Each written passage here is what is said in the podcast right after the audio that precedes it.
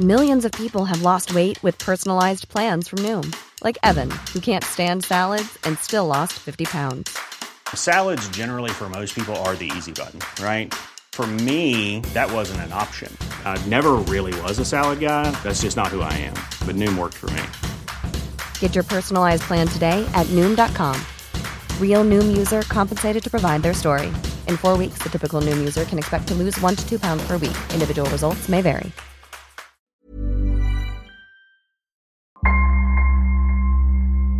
Bonjour, je suis Claudia Prolongeau et vous écoutez Crime Story, le podcast fait divers du Parisien. Décidément, ce sont les faits divers et leurs conséquences qui ont la vedette aujourd'hui. Des restes humains ont été retrouvés sur la propriété. Le préfet de la région Corse a été assassiné de plusieurs balles dans la tête ce Un soir. couple et ses quatre enfants ont donc disparu. L'enquête s'oriente aujourd'hui vers un geste criminel. Chaque semaine, je vous raconte une grande affaire criminelle en m'appuyant sur l'expertise du chef du service police-justice du Parisien, Damien Delseny. Bonjour Damien. Bonjour Claudia. Aujourd'hui dans Crime Story, l'histoire de Patrick Salamé. Oui, après un premier séjour en prison, il était devenu artiste peintre, mais son génie s'est surtout exprimé dans le crime. Vendredi 7 novembre 2008, dans le 10e arrondissement de Marseille, en fin d'après-midi, Zineb Chebout se prépare à sortir de chez elle. Elle embrasse sa mère, venue lui rendre visite pour quelques jours, puis claque la porte de son appartement. Il est environ 17 heures. Cette prostituée algérienne de 28 ans a l'habitude de remonter le boulevard de la Libération ou le boulevard Longchamp jusqu'à la gare Saint-Charles à la recherche de clients. Vers 20h30, elle passe un appel à une amie. Elle lui explique qu'elle est dans la voiture d'un client, un pigeon, dit-elle, qui lui a proposé 900 euros pour passer la nuit avec elle. Après ça, elle ne décrochera plus jamais. Et plus personne ne la reverra. Quelque chose de très grave lui est forcément arrivé, confie cette amie au journal La Provence. Comment serait-elle partie en laissant sa mère alors qu'elle ne s'était pas vue depuis si longtemps? Quand les proches de Zineb Chebout signalent la disparition de la jeune femme au commissariat, les policiers remarquent que sur les dernières semaines, deux autres prostituées ont déjà été portées disparues dans la cité phocéenne. Le mercredi 22 octobre, un peu plus de deux semaines avant, c'est cette fois-ci Christina Baoulea, une prostituée roumaine de 23 ans, qui s'est volatilisée sans laisser de traces. Un mois plus tôt, Irina Sitnik, elle aussi prostituée, de nationalité ukrainienne et âgée de 42 ans, a disparu dans la soirée du dimanche 5 octobre après s'être rendue sur le boulevard Sakakini, au lieu de la prostitution à Marseille. Et s'il y avait un lien entre ces femmes?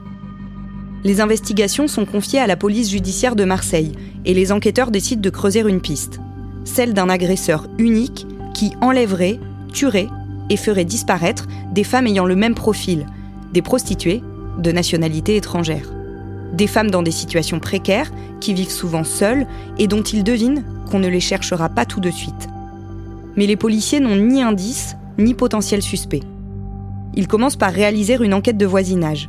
Dans le quartier où ont disparu les trois femmes, ils interrogent les passants, les autres prostituées, de potentiels clients, et en quelques heures, ils remontent jusqu'à Soumia, une Marocaine de 24 ans, qui leur livre un témoignage saisissant. Damien, que raconte cette femme aux enquêteurs? Alors, Soumia, elle va raconter que le soir du samedi 4 octobre, un client est venu la voir et lui a proposé 200 euros pour qu'elle le suive chez lui. Elle a refusé, parce que c'est pas tellement l'habitude. Et euh, ce client, il est revenu le lendemain, donc le dimanche 5 octobre, et cette fois-ci, il lui a proposé le double. À ce moment-là, elle accepte, elle ne le sent pas trop au début, mais elle dit qu'elle a besoin d'envoyer de l'argent à sa famille.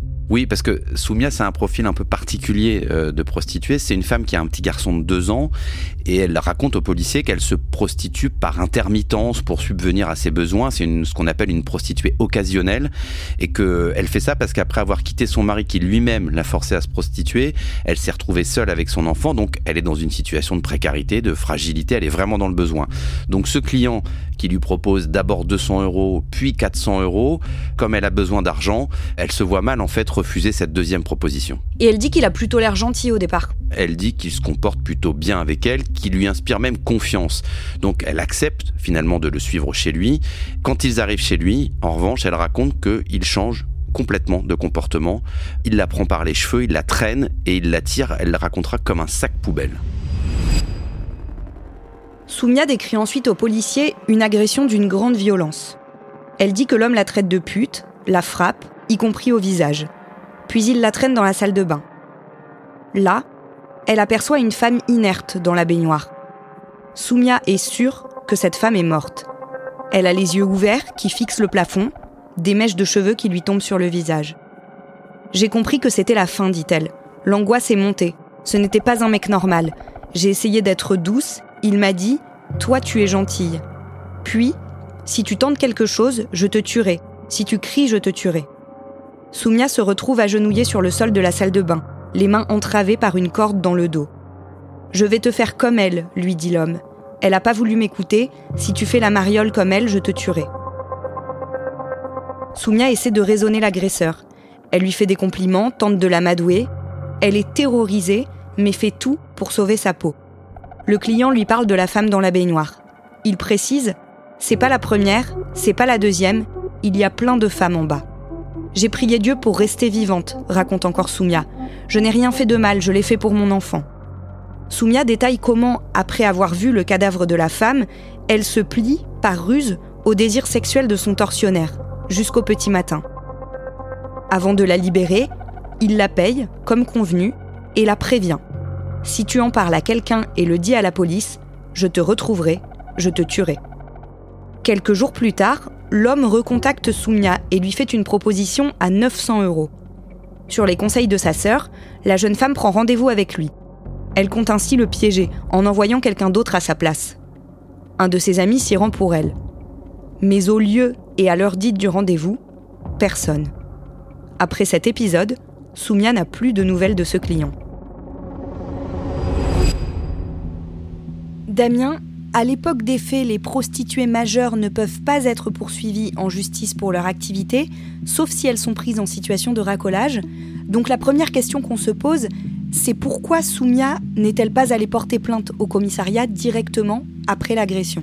Ces prostituées, elles sont toujours dans une situation aux franges de la légalité. Donc pousser la porte d'un commissariat, c'est pas évident, et c'est surtout se reconnaître en tant que prostituée. Donc euh, elles se disent sans doute que c'est plus d'ennui qu'autre chose. Donc souvent, les prostituées qui sont agressées comme ça, bah, elles se taisent et elles changent parfois de quartier, elles s'arrêtent pendant un moment et elles reviennent. Mais c'est de toute façon toujours des femmes fragiles parce qu'elles cumulent deux formes de clandestinité. Dans le cas des victimes marseillaises, celle d'être étrangères, parfois même d'ailleurs sans document d'identité euh, valable, et en plus d'exercer une profession franges de la légalité.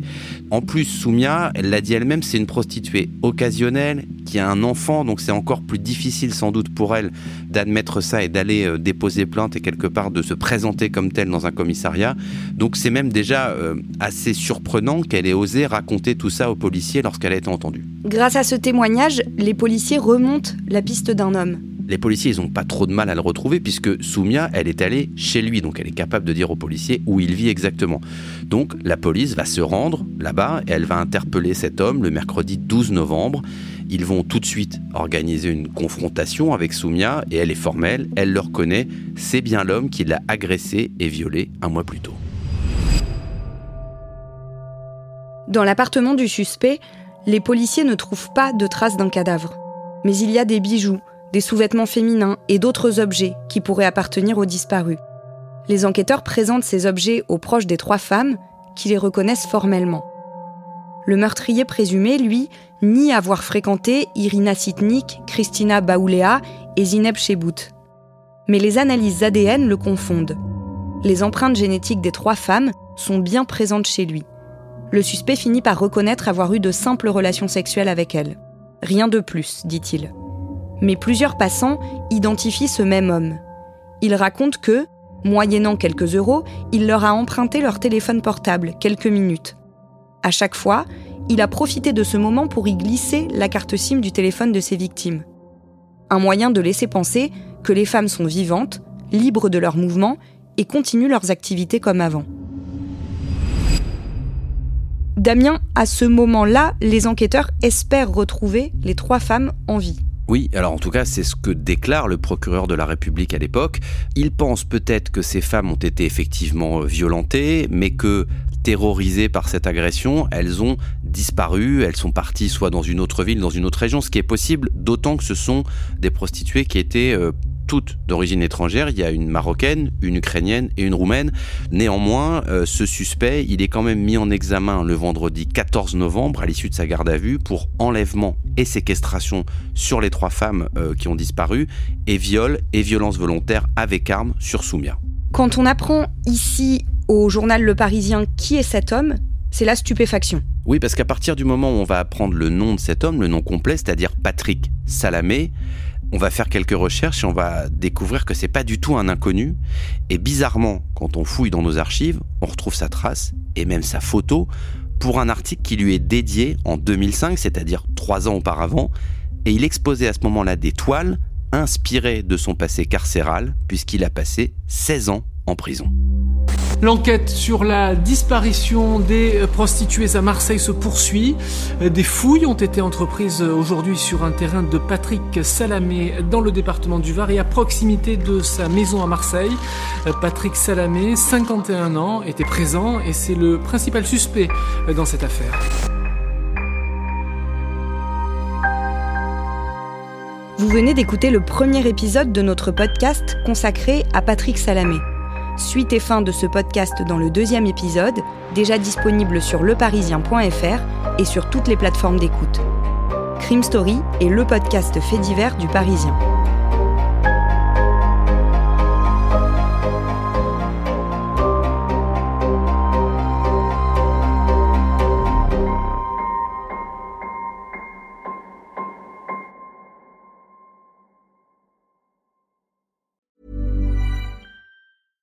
Small details are big surfaces. Tight corners are odd shapes.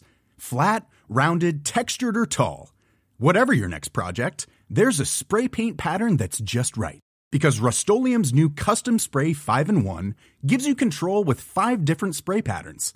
So you can tackle nooks, crannies, edges, and curves without worrying about drips, runs, uneven coverage, or anything else.